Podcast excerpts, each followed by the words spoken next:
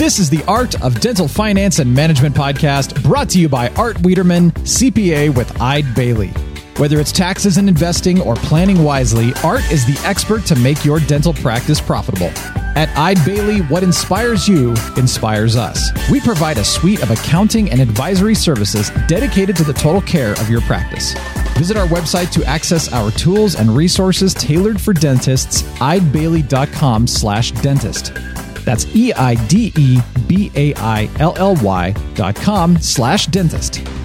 This podcast is distributed with the understanding that Art Wiederman, CPA, and Eide Bailly, LLP, are not rendering legal, accounting, or other professional advice. Listeners should consult with their business advisors before acting on any of the information or opinions shared. If you have questions and or feedback, make sure to email Art over at awiederman@eidebailly.com. That's awiederman@eidebailly.com. You can also give Art a call at 657-279-3243. Without further delay, here's your host, Dental CPA Art Wiederman. And hello, everyone, and welcome to another edition of the Art of Dental Finance and Management with Art Wiederman, CPA. I'm your host, Art Wiederman. Welcome to my podcast. We're in our fifth year doing the Art of Dental Finance and Management with Art Wiederman, CPA, and I am a proud dental division director at the CPA firm of Eide Bailly. I'm located in Southern California. Our office is in the city of Tustin. And I've been a dental CPA for September will be 39 years.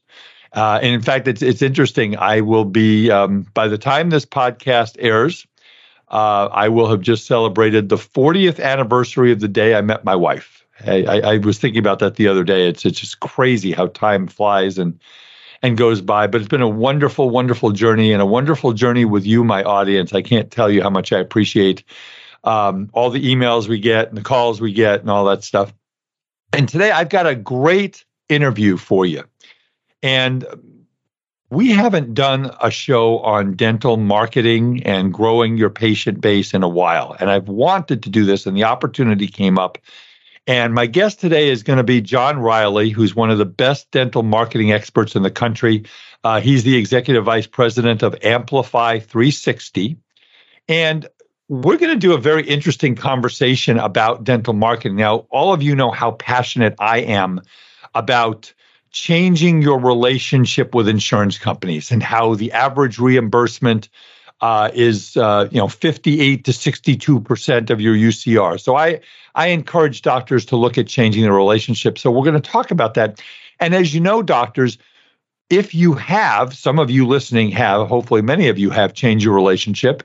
As much as I would love to tell you that, you're going to keep 100% of your patients if you go out of network with an insurance plan, I got news for you, you're not.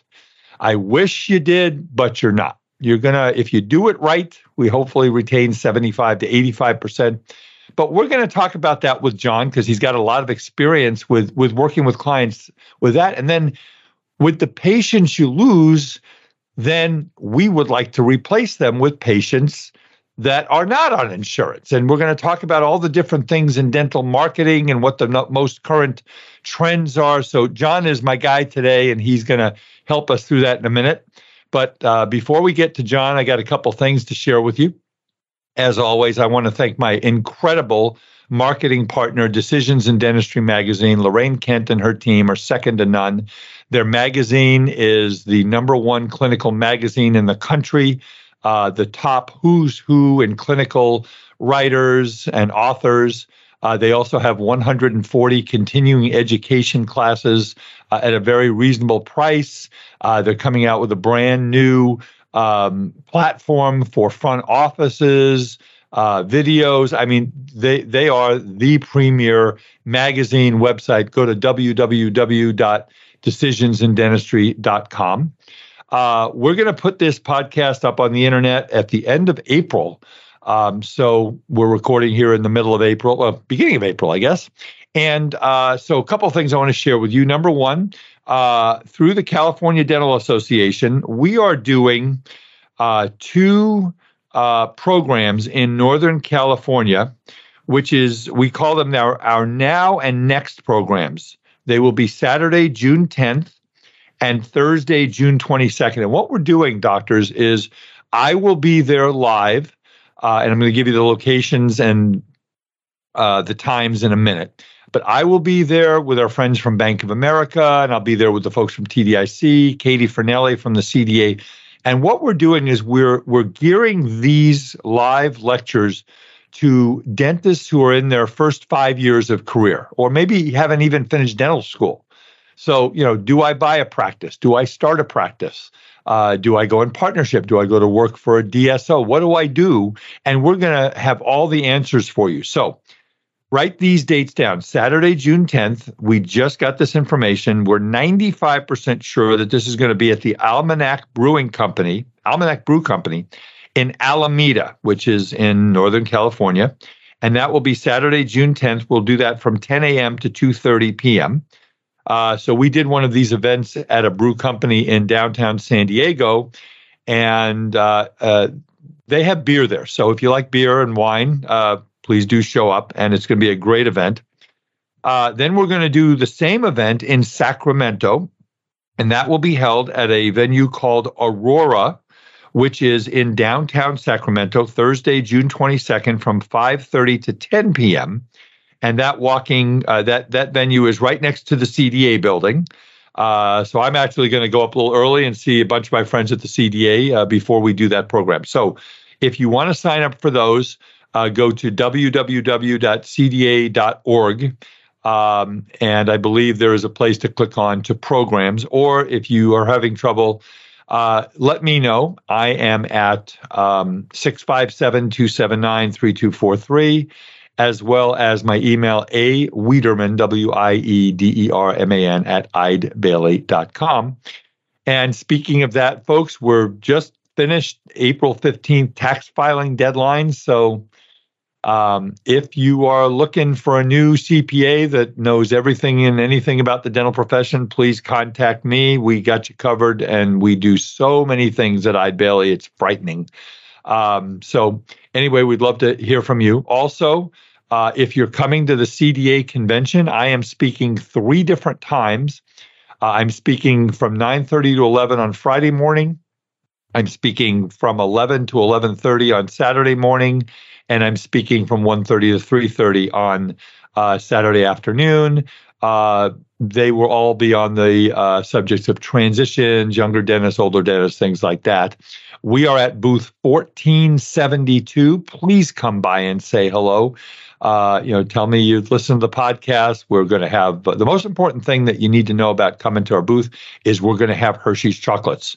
And the dentists love the Hershey's chocolates. And people say to me, I say, I'm bringing Hershey's chocolates to the CDA. And they say, wait a minute, these are dentists. They shouldn't be eating chocolate. No, they love chocolate. So don't worry about it. Be sure to check out our new Eide Bailly podcast, Ebb and Flow, a business podcast providing inspired insight on issues and trends the middle market faces. Hear unique business stories, get answers to frequently asked and unasked questions, and understand business topics that matter to you. Available now on your favorite podcast platform. Well, anyway, with that said, I'd like to get to my guest today. John Riley is the Executive Vice President of Amplify 360. John has been in his company, for just over 20 years. And I'm going to let John tell you a little bit about himself. And we're going to talk about, like I said, a little bit about maybe changing your relationship with insurance, and then all the things you want to know about marketing. So, John Riley, welcome to the Art of Dental Finance and Management. Well, thank you so much, Art. I appreciate that intro. And yes, I'm excited to be here. And a little bit about myself is that, like you said, is that I've been it started out with Tyson Steel. I was employee number 1 back in early 2002, in August of 2002, and been in the dental space since then. Before that, I was in the automotive industry, helping to market flip-down TVs and cars, and we actually were the innovators here in Eugene. So I have 35 years of marketing and sales in different industries. So I'm glad to be a part of this. Well, thanks for joining us today. Now, I understand, John, that you mentor young people. Tell us a little bit about that. Yes. Is a big part of what my wife and I do is that we love to mentor college students. Why? Well, it keeps us young, right? We have two college-age students ourselves, as far as my son, Braden, and my daughter, Michaela, but we actually grew up we actually met doing college ministry together, and it was nice. Something that we ended up doing, kept on going, and so we mentor college students, and one of which that I know that you had mentioned that you are a USC fan, and I'm an Oregon Duck, so oh, this could get ugly today. This could get ugly. Well, this could get ugly.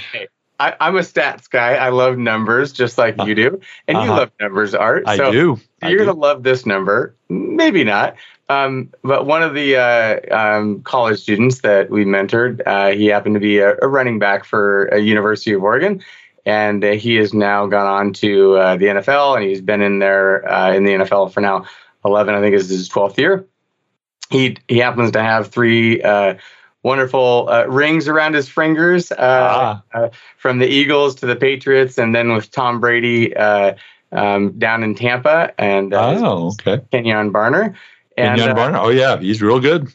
But I won't rub this in too much. But one of my favorite stats of Kenjon is he had 321 yards rushing against USC. All right, so that's the end of our podcast today. Thank you very much, and we'll see you later. So anyway. No, just kidding. No. We'll do, no. My audience knows that, I'm a graduate of Long Beach State University, and our football team is undefeated since 1993, since they disbanded the football program. So I had to pick a school, and that's the school I. So that means that all other schools will stop listening to this podcast. Oh, well, that's the way it goes. All right. Well, with that said, I could talk sports, you all know, for days and days.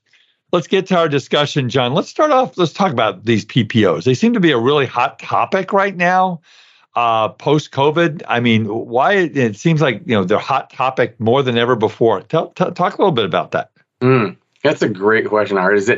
I think that's the $1 million question right now, is that a lot of doctors don't understand why that is, and until they start to dive into it.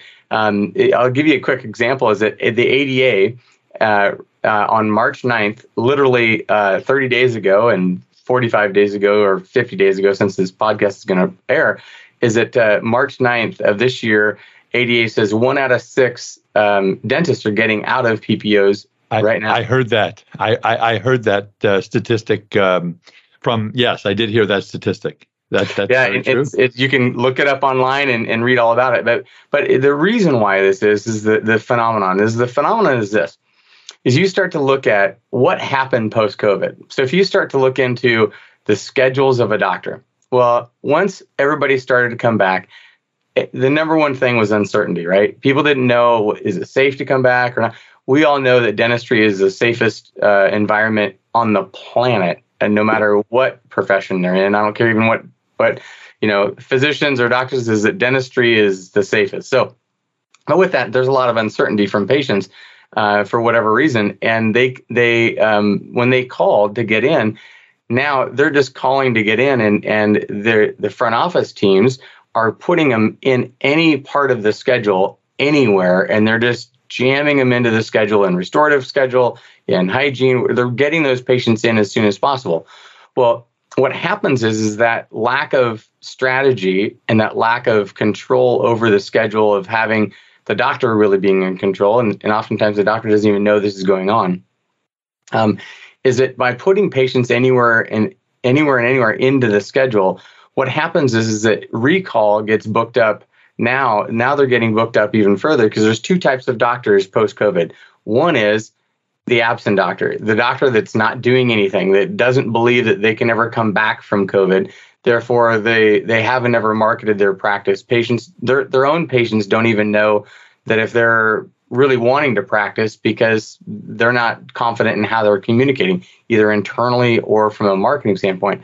Then the other type is more our type of doctor is the ones that are saying, listen, in the midst of adversity, there's an equal or greater opportunity, right? And so now our doctors are saying, listen, let's take a hold of this and let's really take the area by storm. So they've been marketing and out marketing. Even many of our doctors marketed all the way through COVID, even when they were closed. Why? Not that patients were calling at that time, but what happens is that when they came back, guess whose phone was ringing off the hook for new patients?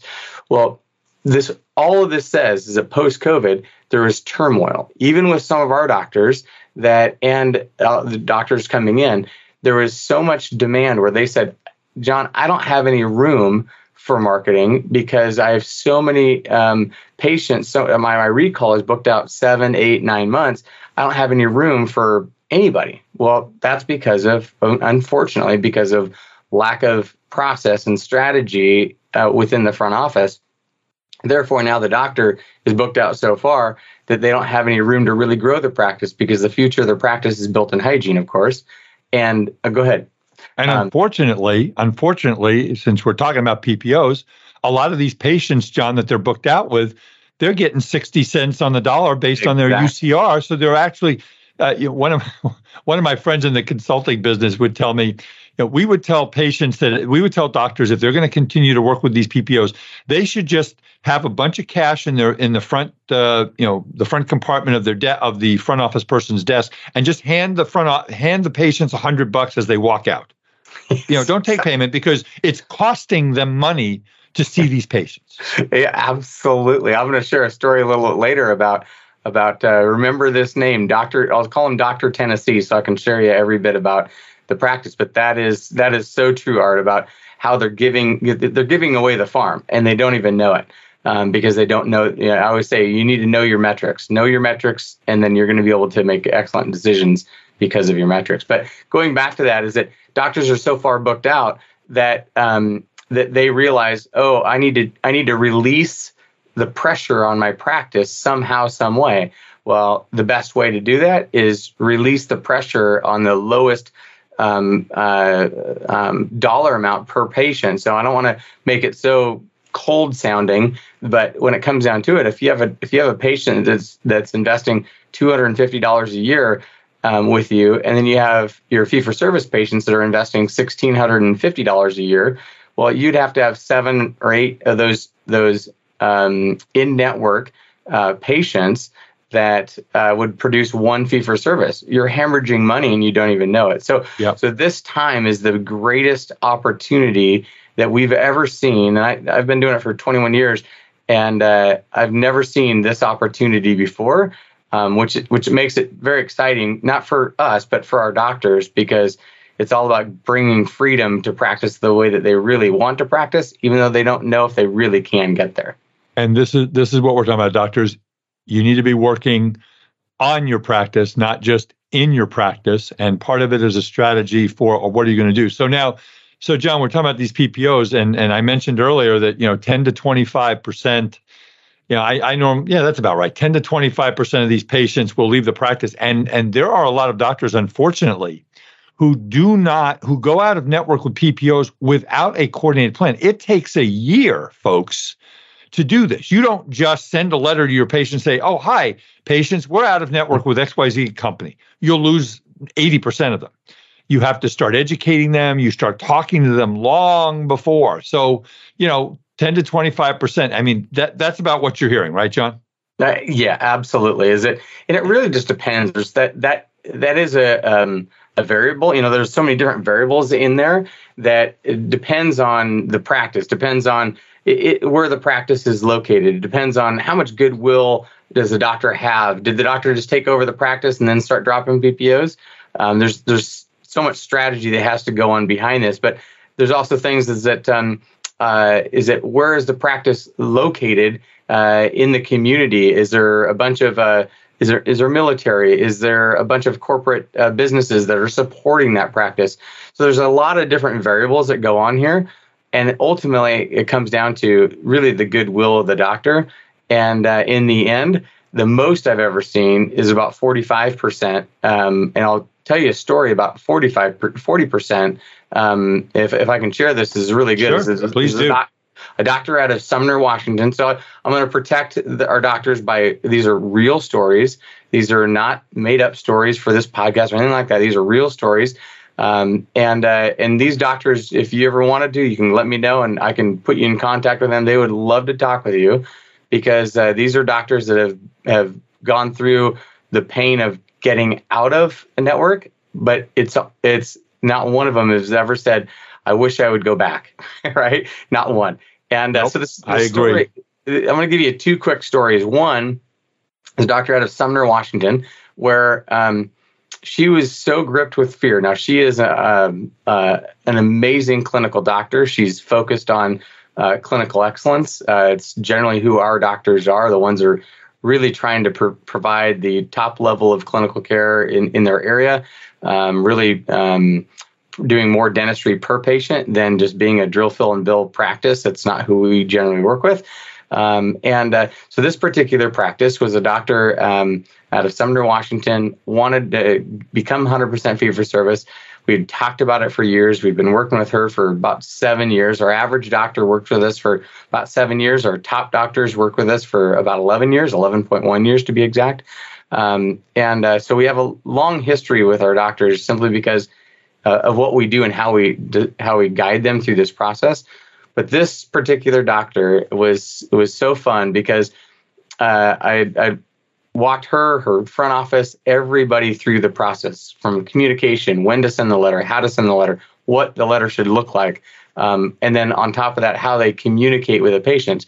Well, this particular one, we had guided the front office. Her name is Annie.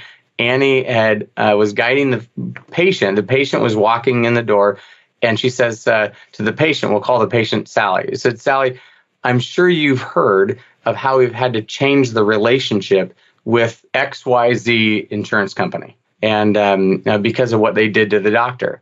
And they go, what do you mean?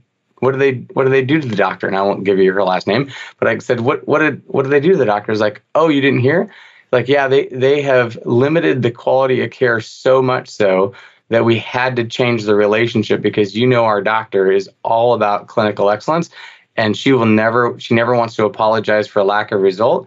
Therefore, we had to change the relationship with insurance company because we care so much about you. Now the doctor is just finishing up in the back office. She walks up to the front. And she loves this patient. She knows who this patient's coming in because, of course, they have a huddle every day. Knows who it is, and she heard her name, and so she comes up front. And the patient said to the doctor, "said Doctor, I will never, ever leave you, no matter what XYZ insurance company does to you. Count me in." And our doctor just started bawling because she was so worried about dropping XYZ PPO insurance. That, you know, life was going to be over, but here's the glory. Yes, she actually is one of our greatest losses as far as number of patients. But here's the key: don't hang your hat on that stat. She lost 40% of her PPO insurance patients. But here's the key: when we'll talk in a little bit about how to analyze the value of your actual patients, knowing your metrics. This particular, with XYZ insurance company, the difference in what I say is, what is the mob boss willing to pay the dentist? The mob boss being whatever PPO insurance. If they're happy about paying you X fee, let's say $800 per patient per year, and they're happy about that, well, your fee schedule, doctor, shouldn't be anything close to that because, again, they're the mob. They're going to, you know, Vegas wasn't built on winners and nor is insurance, right? So therefore, you should really make sure that your fee schedule, you're always increasing your fee schedule every year, especially if you're marketing to increase that. Well, this doctor, we know, we've been working with her for 7 years now at the time, and we knew that she had been. So she had raised her fees so much that the difference between her fee schedule or fee-for-service schedule and XYZ insurance company was literally $1,000 or I think it was like maybe $1,100 per patient per year difference. You know, we analyzed this. We knew all this in advance through our practice analysis. But that difference, because she had 40% on PPO insurance company, the ones that stayed actually increased her revenue so much that her in the same year, she dropped XYZ insurance company and lost 40% of the patients. 60% of the patients stayed, actually increased her net collections over 27% of her entire practice. So she is so thrilled about dropping that, even though it brought a ton of anxiety through that process. She's like, I have the practice of my dreams now, John. Every single patient comes in. I'm fee for service, 100%. She's actually dropped the number of days. She's only working 141 days a year. Most doctors work 184 to 192. Our average doctor, we know that we can get every single doctor to $2 million in collections based on 150 days. She's one of them. She's actually doing on 140 days. And so that's story number one. Story number two is a doctor out of Tennessee. This doctor calls us up, and his wealth manager had referred him to us. And he calls us up and he goes, John, and we'll call him again, Dr. Tennessee. The last one was Dr. Washington, but this one was Dr. Tennessee. Dr. Tennessee says, John, I was supposed to call you, but I don't know why I'm supposed to call you. and that's always a good phone call to get, right? I know. And he goes, I go, what did your wealth manager say? And he goes, you need to call John and call Amplify 360 because the fact that you're not as profitable. I said, oh, so profit. So let's talk about how many PPOs do you have? And he goes, I think that's my problem. And I said, what's that? And he goes, well, I go, what's your collections? And what's your production? I generally don't like to talk about production because the production doesn't mean anything unless you're collecting it, right? But if your production and your collections have a big gap, then I know that you're missing a ton of revenue that you're giving away to the insurance companies. Well, this one here was probably I may never hear something this drastic. He's a doctor out of Tennessee doing $3.8 million in production, single doctor practice. Yeah, so you must be doing, quadrants and smile designs and all on fours and placing implants and you guys could see Art's eyes when I said that, his eyes blew up. One doctor, that blew up out of his head that when I said that. Yeah, that's big. 3.8 million, and I said, please tell me that you're not below 2 million in collections. And he goes, actually, I am. I said, or below 3 million in collections. And he goes, actually, I am. He goes, I go, what are you collecting? He goes, 2.2 million. So if you gave up 1.6 million in write-offs from insurance companies. Exactly. So now, I'm going to take out my calculator and do this with you. 1.6 million, divide that by 12, $133,000 a month that he's writing off.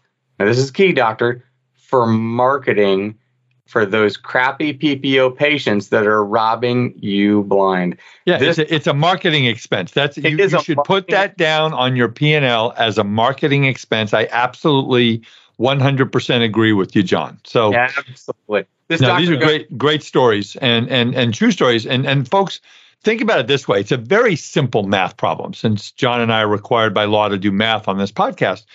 Basically, if you lose 40% of your patients and you go out of network with XYZ insurance company, you're going to, you're going to make the same money and work 40% less with the 60% of the patients that you retain who you're charging full fee for service. So, all right, well, let's move on in this conversation because I want to get into the marketing stuff, which is something I love. I should have got my degree in marketing instead of accounting, actually. But so, I mean, is it possible to drop, in your experience, PPOs without declines in revenue? Yeah, is it, just like a story I shared just now, but here's the thing. We haven't had one doctor, if they follow our plan, because you can absolutely do it without a plan and see declines because it's not strategic and not done in a process standpoint, meaning what are the best PPOs to drop and when. And so you can absolutely do it, and it can be done every single time if it's done with strategy. And basically how we work is that The reason why it can be done without dropping in revenue is that you can either do it by hand and do it manually and figure out how to make it happen. But I'm going to tell you, it's a losing proposition because most doctors, and you know, whether it's you, doc, that I'm speaking to, or your friends, generally speaking, you have a sampling of 1, 2, 3, 4, 5 practices max that you've ever worked with. Well, we with Art and myself, we personally have over 10,000 practices that we've worked with in the 28 years that we've worked with. We purchased multiple companies over the years, and we've worked with over 10,000. So we have samplings of a ton of doctors that we have experience with, that we've walked through this process, and it's all calculated. So like Art was talking about earlier, it has to be done in a way to where you want to reduce the lowest payers first, and then over time you're going to release the highest payers, which are still not your fee for service. And doctor, I'm going to tell you this: if your fee for service schedule matches your PPO schedule, shame on you. Why do I say that? And then a lot of doctors will say, well, why would my best paying clients pay the most? Because ultimately, you should get to fee for service someday, and you should ultimately get paid for what you deserve because of your clinical skill. And this is a quick question I always ask our doctors: say, listen, if you're writing off 30% of your patients, or your fee schedule — here's a better way to explain it — if your fee schedule is at the 70th percentile or 75th percentile, is there literally 25% of the doctors in your area that are better clinically than you? Every doctor I've ever asked that, They always said, no, there's not. It's like, well, then why aren't you getting paid for what you're worth? And okay? Why are you apologizing for your fees? That drives me absolutely crazy. I learned that early in the CPA world. In any professional service, if you're providing the ultimate professional service, whether it be dentistry, dental marketing, CPA, whatever it is, you need to charge a fee that is appropriate for that, and never apologize. Right. Well, that seems, I get this from consultants, John. So it's like, well, that's going to be, $10,000. Well, that seems high. Yeah, it does seem high. But for the level and quality of service that you're getting in this dental practice, Mrs. Smith, I can tell you that not only is it a fair fee, but it's going to change your life. These are the types of verbal skills that you need to be using. So One more thing on that, real quick. The other thing that we do is that, how do you know? Well, one thing that we've created since post-COVID, because of this balloon of doctors getting out of interns, we've actually created a proprietary software that actually our doctors can tap into. And because you're listening to Art's podcast, is that I would offer to any doctor that wants this series. Now, we actually have 3 softwares we can work with: Dentrix, EagleSoft, and Open Dental right now. We're looking at others. But if you have one of those 3 softwares, I would be willing to do this as a complimentary analysis on if you're one of these doctors that want to get out of PPOs and want to do it right, is that this analysis, this practice assessment tool and analysis is so advanced that we can tell exactly what each, so like if you were to go into your Dentrix right now, there's no report that you can run to tell you how much are you producing per PPO. And then there's 1,000 deltas in there. There's 1,000 MetLifes and so on. You start to dive into that, you're not going to be able to figure out which one should I drop first and when. That's where we come in and be able to share with that software to be able to say, okay, here's exactly what your capacity of your practice is, with how many ops you have, how many team members you have, what your current mix of implants to crown and bridge and so on. And we put all that together along with your PPOs to say, okay, here's what your practice could be at if you lost 30% or 20% or 27% of your patients. We zero it out to say, listen, you can afford to lose and make this exact same amount of money if you were to drop Delta or drop Cigna or MetLife or whatever, and do it in this order. And here's exactly the dates of when you're going to send out the letters. Here's how you're going to communicate with your patients. We give you all of those step-by-step processes. And what Art was saying before is that you have two parts. You have, sure, we can drop the PPOs, But now we need to replace those patients that you might have open schedule to be able to say, okay, now what do we do to be able to fill those gaps? I was going to get to this after I asked you the next question, but since you brought up your generous offer, John, so tell us a little bit about kind of what you do, and if someone is interested in talking to you, you'll obviously have a conversation with them, complimentary to just kind of assess what they got going on. How do we get tell us a little bit about what Amplify 360 does. And again, we're going to get into this as far as talking about a comprehensive marketing plan, but if they want to get a hold of you, how do they get a hold of you? Yeah, easy enough. Is it easy thing to remember is amplify360.com. If you go to amplify360.com and you're going to see that there's a get started button. They can get started there. I'm also going to give you on this podcast the ability to where they can, if you wanted to, you can shoot me a text. I'm very, very personable. I want to help. It's just like why we mentor college students. Despite your school affiliation, you're very personable. We won't hold that against you. We're not competitive at all, are we? No, not at all. We love helping doctors, love taking them to the next level, and we call it breaking through that ceiling of complexity. So I'm going to give you my cell number. My cell number is 541-206-3732, and because I'm either potentially traveling, meeting with doctors at events, speaking engagements, the easiest way to get a hold of me is shoot me a text and just say, hey, I heard the Art Wiederman podcast, and I don't like USC, but I really like Oregon. See, this is why, John, I have no friends, because I do stupid stuff like that, but no. That's all good. But you can shoot me a text and say, hey, I'd love to set up a call to talk about what you guys do and how you guys can help me to potentially get out of PPOs, but very much like how you guys all treatment plan is that you're not here to wrestle someone to the ground to get them to start your plan. If you show them your plan and show the value of what you guys do, the patient will start the plan or not. If they don't value what you guys do, they won't start the plan. Same with us is that we don't get paid until you're ready to start. Same thing on how you get paid from a treatment plan standpoint. They find value, they'll start. If you find value, you'll start with us. I don't want a dime until it makes sense that you're a good fit for us and we're a good fit for you. Just like you might be looking for that right source, that right marketing source, we are doing the same thing with our doctors.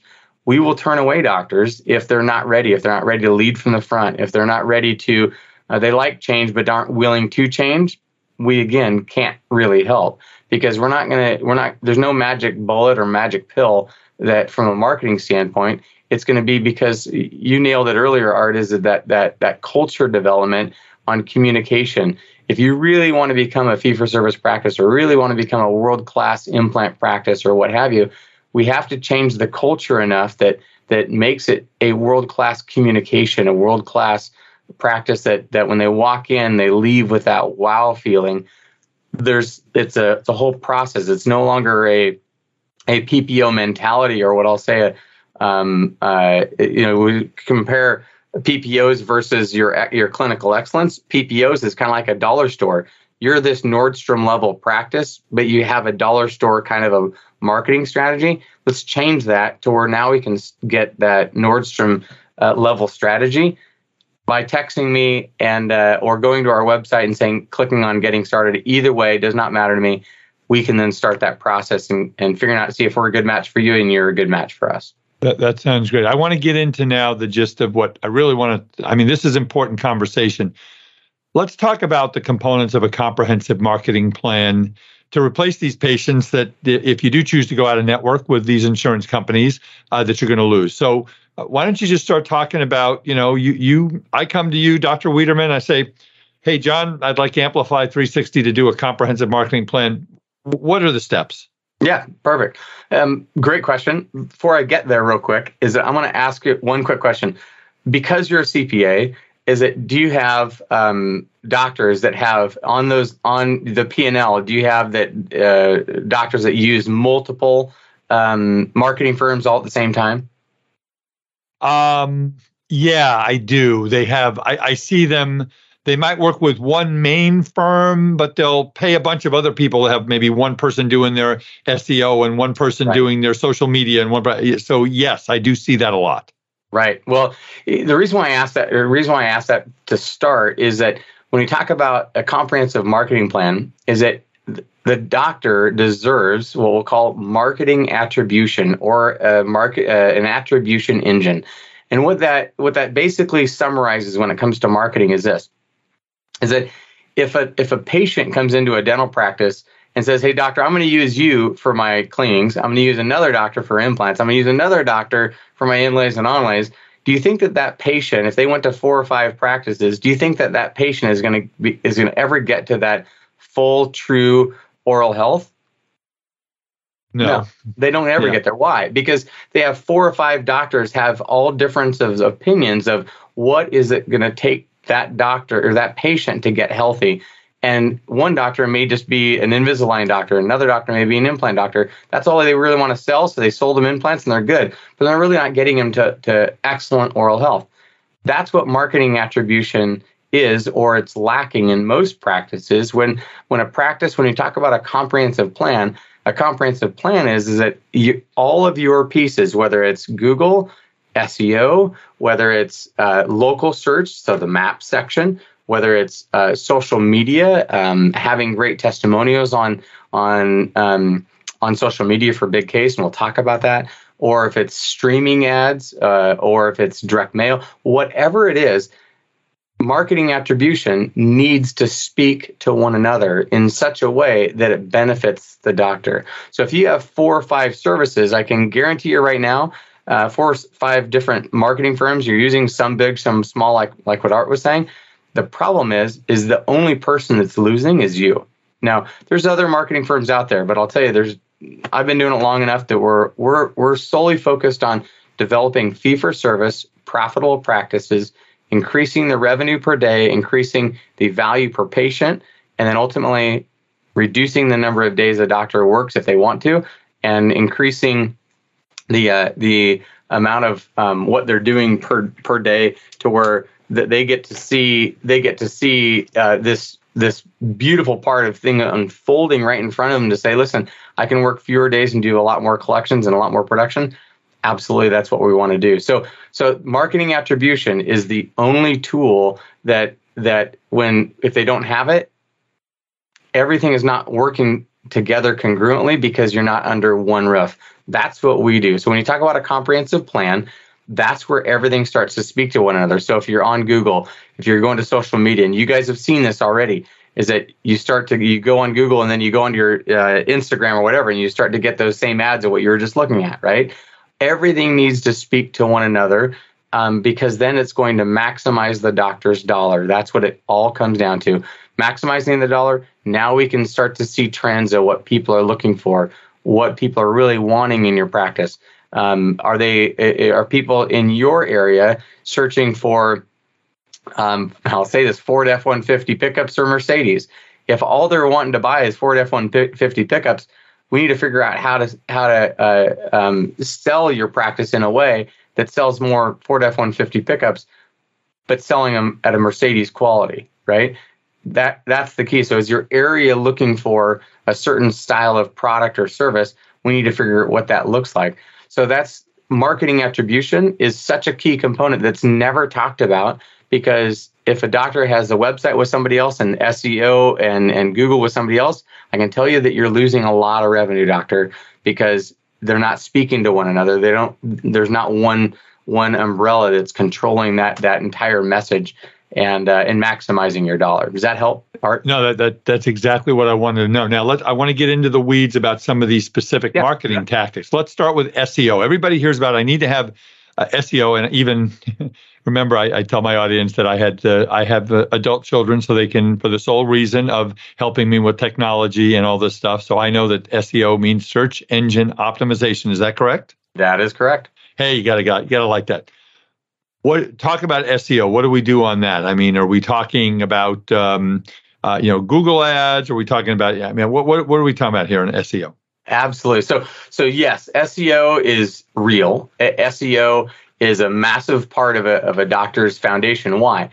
Because if it's done right, so I'll say two parts. There's SEO, search engine optimization, and there's also local search.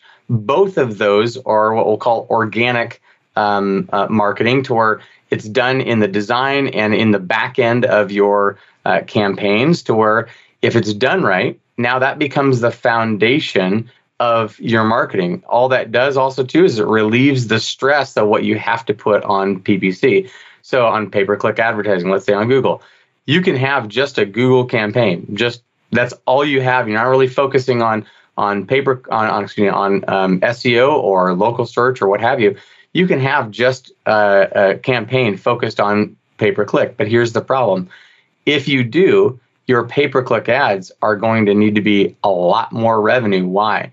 You need to lean on those ads to get the benefit of what you're missing out of SEO and of local search. And a big part of our company is focusing on that. And so actually we actually, for our doctors, we can tell exactly how many patients are coming in from local, how many are coming in from organic, how many are coming in from PPC. And then we call ourselves tactic agnostic. We don't care in the end, like a good wealth manager would say, I don't care what funds you're actually investing in as long as your revenue and your ROI is getting the right rate of return and it's safe enough and it's secure enough that you're generating the right outcome in the future. You're a sports guy, I can tell. So I'm sure you've heard of Jim Rome, the sportscaster. Yep. He always says scoreboard. That's what we're talking about here. Is what does the scoreboard say? How many new patients are we getting, and are they the right types of patients? I want to talk about websites for a second. So when I talk to a client, especially a new one, one of the first things I'm going to do, and I'm not a marketing expert like you are, I will literally go onto the internet, I'll go onto Google, and I'll say, let's put in John Riley DDS, Eugene, Oregon, all right? Mm-hmm. And 9 times out of 10, they're not on the first page. And I forget about the paid advertising, because that's obviously at the top because it's paid. But they're on the first page. They're on the second page. Sometimes we'll find them on the 5th or 6th page. So, I mean, realistically, John, in this life, if you're not one of the first 2 or 3 on the first page, you might as well not be on the internet. So talk about, exactly. Website and how we get to it. How does that work? Hey, everybody, Art is coming to work for us. Well, no, I mean, I know enough about enough stuff to be very dangerous. And I've been, I've been to enough, marketing talks and talked to enough people that I understand how this works. So talk about that. No, absolutely. Is that you're absolutely right, Art. It's not just because you said it and I'm not giving you lip service here. Is that it's true. Is that the front page, the first page, I mean, think about it. Is it how many times when you're searching on Google, we're such a microwave society that we want it now. How many times have you gone to the 2nd or 3rd or 4th page? I can't remember when I've done that. And the only time I would say I'm doing that is if I'm trying to look for a very, very specific like jacket that is now out of stock somewhere, and I'm searching until I can't, until it's like, okay, no one has any stock of it. But on an average basis, when I'm looking for a restaurant or looking for a dentist or looking for this or that or the other, is it generally it's only the first page, and I'm gonna find it on the first page, and then usually in the top 3 or 4. So if your website right now it doesn't have proper organic rankings, so SEO that you're on page 2 or page 3, oftentimes it might be the design of the website entirely. Well, oftentimes doctors will say, well, I like the look of my site. And I go, well, how many new patients do you get a month? They go, about 4 or 5. And I said, well, actually, you should hate your website. And they go, why do you mean that? And they're like, well, I don't care how pretty something looks, but if it's not generating you revenue to where you're not generating new patients from your website, your website is the engine for everything. 30 years ago, we used to remember the phone number, right? The phone number was what everybody memorized. I remember as a kid, I used to have 30, 40 different phone numbers as a kid. I'm 54 years old, and I'm dating myself here, but I used to remember the phone numbers. Nowadays, phone numbers are not what people memorize. They memorize website addresses, right? So that's the foundation of what you need to build, doctor, on and really focus on. So if your website is not driving in the number of new patients, and the number of new patients and the website go hand in hand.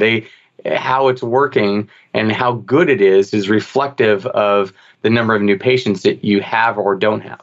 Isn't it also important, John, for a website to be congruent, not only on a computer, but with your handheld device? Talk about that a little bit. Yeah, even more so in the handheld device. This is a great question.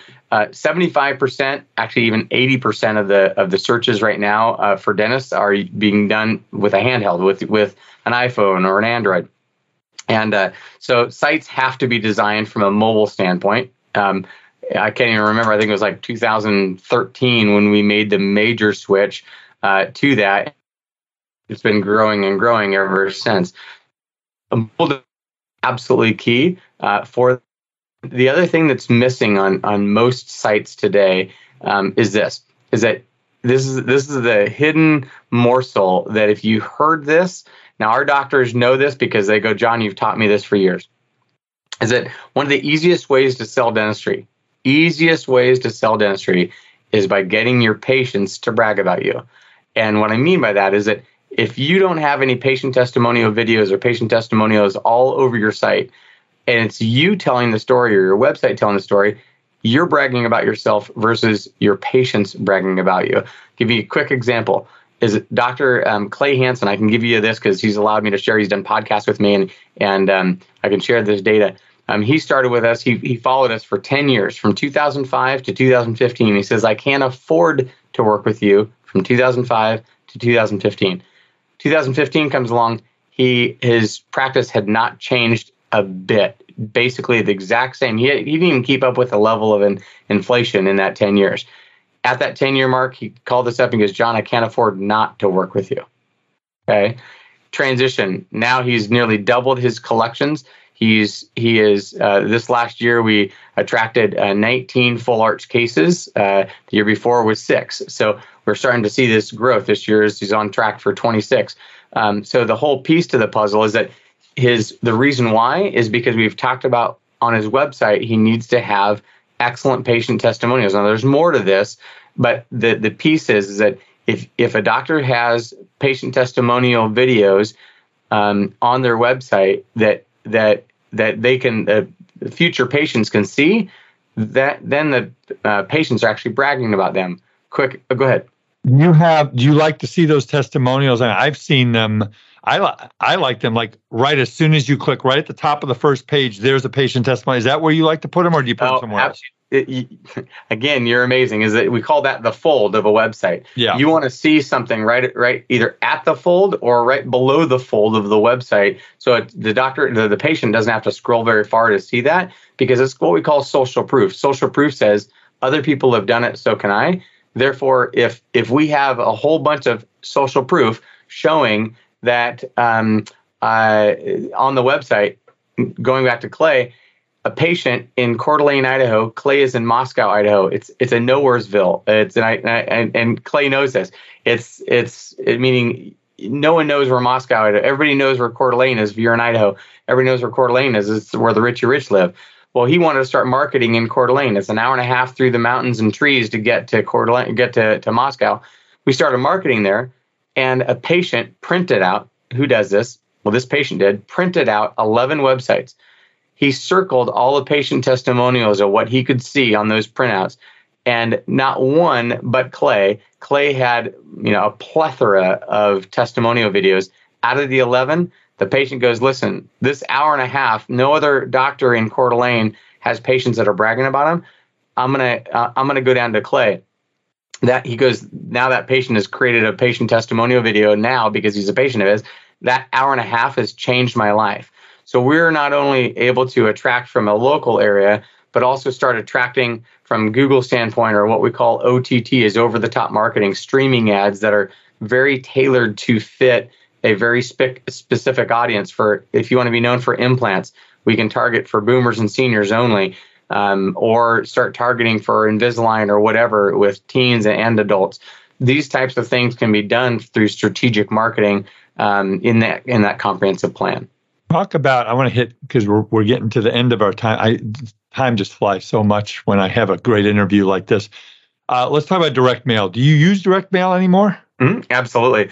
Direct mail is very unique because we've been known to be the number one USPS client in Oregon, meaning we're from Oregon. Our where we mail everything from is from Oregon.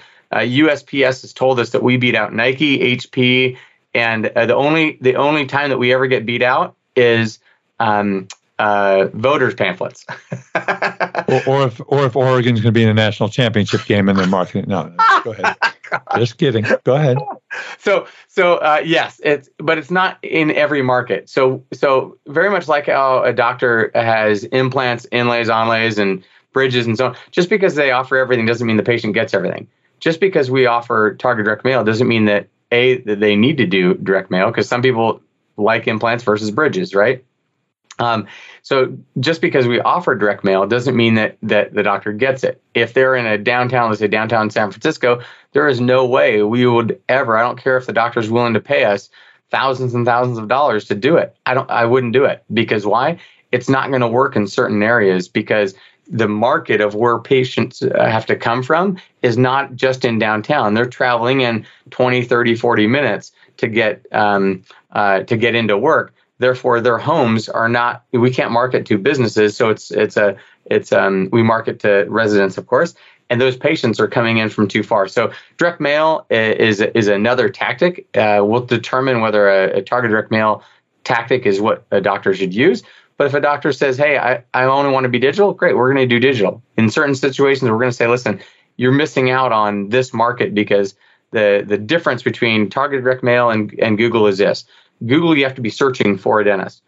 Direct mail, why Nordstrom, why Bed Bath & Beyond, why Mercedes, why every top company in the world, Neiman Marcus, everybody does it, uses direct mail. Why do they do it? Is because they're persuading people to consider you when it, I don't know, did you know that Google uses direct mail?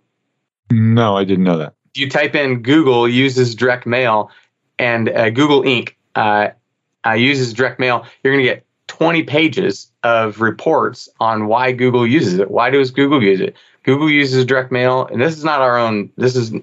We are tactic. I don't care what tactic we're doing for you, but a lot of people go, direct mail is a dead horse. Ask Google, ask Nordstrom. Nordstrom stopped using direct mail, and it tanked their business so much that they had to lay off a giant chunk of their workforce. Okay, so interesting. The direct mail persuades people to consider you when they woke up that day and they weren't even considering a doctor, weren't even considering getting a new smile or getting implants or this or that or the other, or a 6 or 8 unit anterior, veneer case. They weren't considering that until they showed up in the mailbox to go, I'm going to think about that. But doctors, and here's interesting. I want your comment on this, because I've heard this a lot. I'll get a doctor who will literally call me up and say, I'm going to spend $5,000. I'm going to send out one 20,000 piece mailer, and that's going to bring me patients. And I'm just going to do the one. And I go, yeah, no. I mean, marketing, John, it's about brand recognition. I mean, I'll take an example. These jingles on TV, you might have heard the one for 1-800 Cars for Kids. Yes. Yep. The jingle, right? Yep. I mean, that gets stuck in your head, Capital One, who's in my wallet? I think that's what it is. Yep. So what you're trying to do is you're trying to create brand recognition. So when you're doing direct mail, you're doing this over and over again, right? No, 1,000. Yeah, two things is A, when I met my wife, I didn't know her. I didn't know her enough to be able to say on day one that we're getting married, right? What? Why? Well, you had to have so many impressions, right? We had to build trust over time. So after 9 months of dating, I knew that she was the one, and now we've been married 26 years.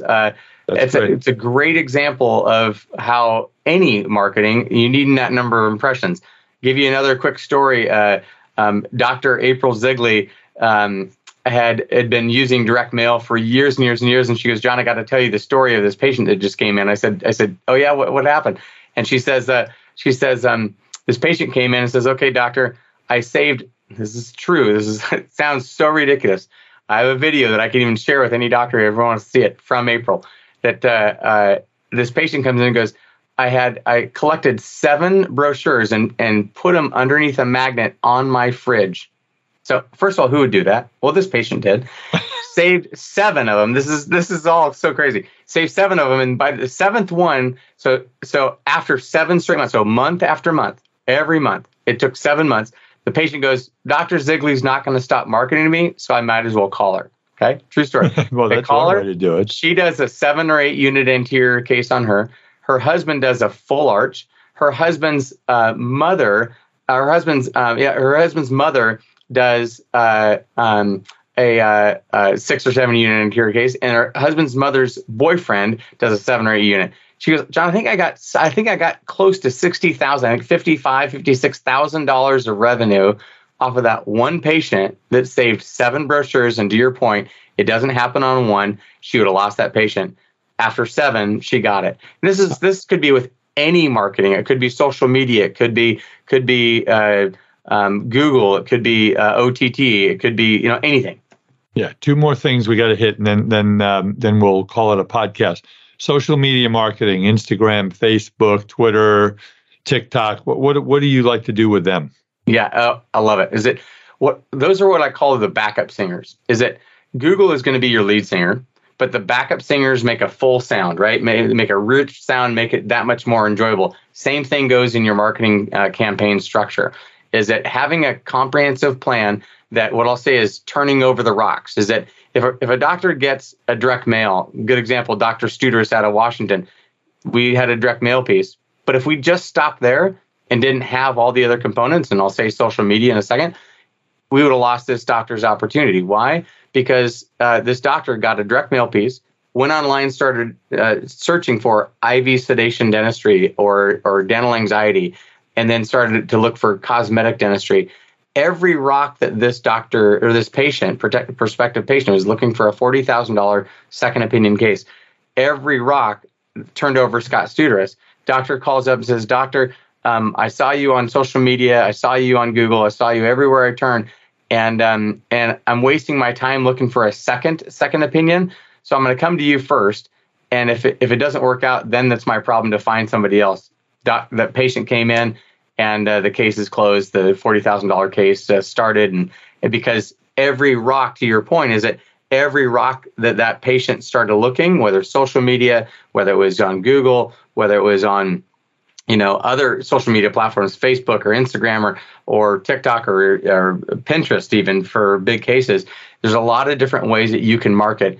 The big thing on social media, I'd say this, is, Doctor, if you want to change the trajectory of your big cases, do it through big cases as far as before and after photos, patient testimonial videos. Have them post it on, this is the nugget that I'm going to give you for free, is that this, have them, so if you have a patient testimonial video and you capture it in the practice, ask the patient to post that on their own social media and tag you, and then you're going to do the same. Why? You now have access to their 1,000 followers on their social media, and that's instant. We have a doctor in Boston that gets 5 to 10 patients every time they do that. So there's strategic things you can do to really position your practice, but it has to be done from a comprehensive standpoint.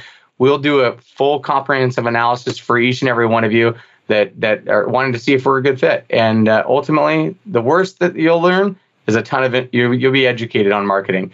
Because even if you spend an hour, 2 hours with us, whatever, we'll spend, initially it's going to be 30 minutes. But last thing I want to touch on, John, is key campaigns, things like if you want to market specifically on fours or implants or full arch or sleep dentistry. So I think I've told my audience knows that a dentist saved my life and got me on a CPAP machine 15 years ago. So I'm a big proponent of sleep dentistry in a dental office. Talk about specific key campaigns and how you do that, and then we'll let you give out your information one more time. Absolutely, yeah. So we really, when it comes to big cases, it's going to be nearly 100% digital campaign. Marketing attribution and creating a marketing engine is absolutely key here. Why? Because we track the transition of what the patients are looking for, how many times are they coming in looking for implants or sedation.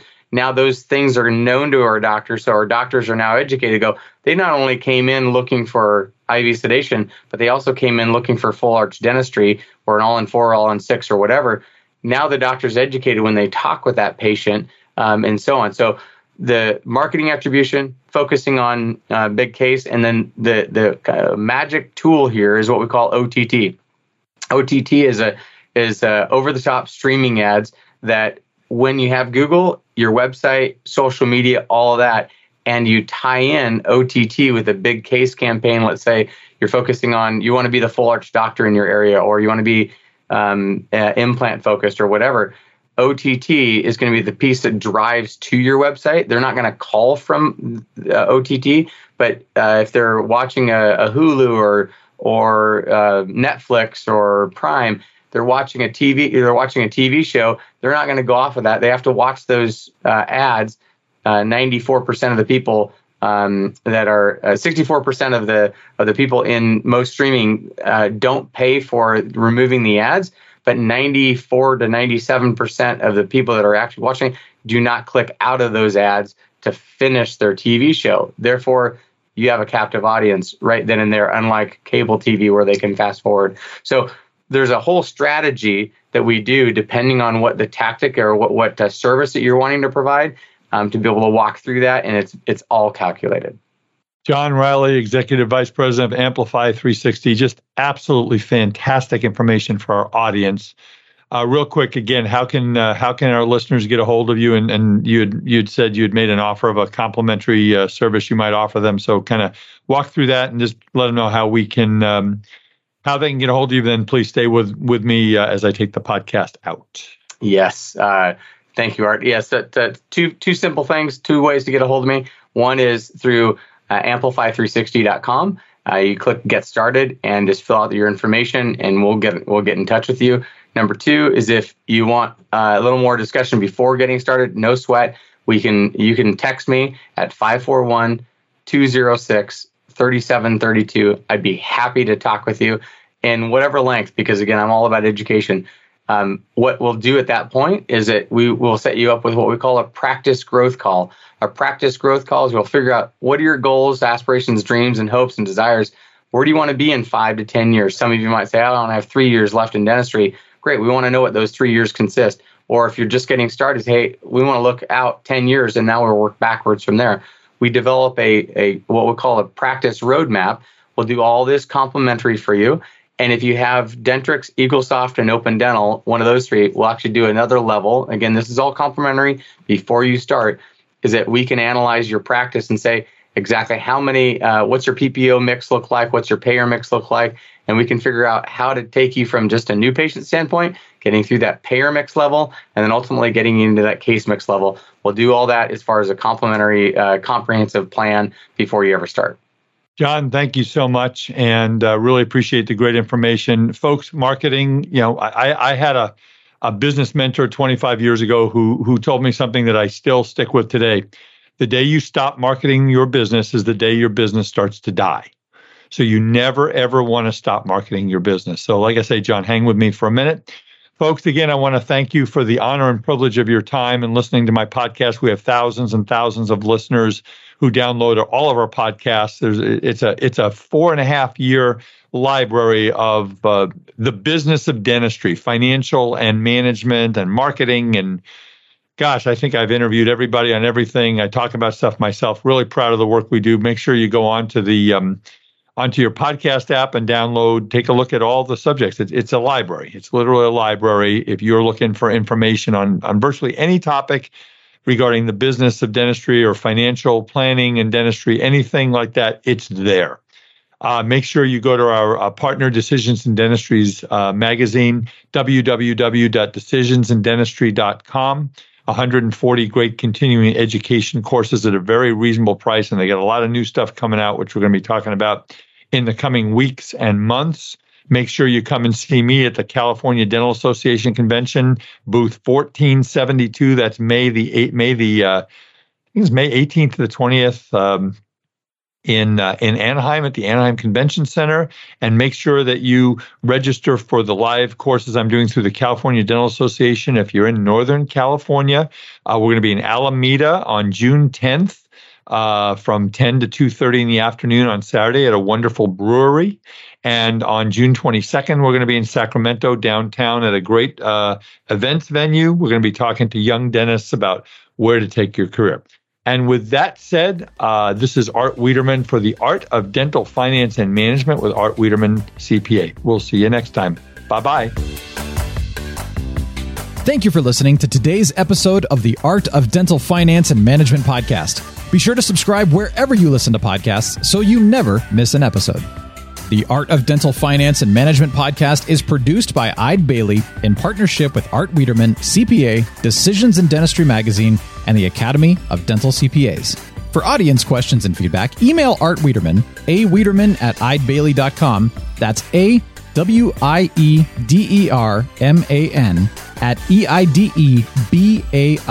@eidebailly.com. Or you may call Art at 657-279-3243.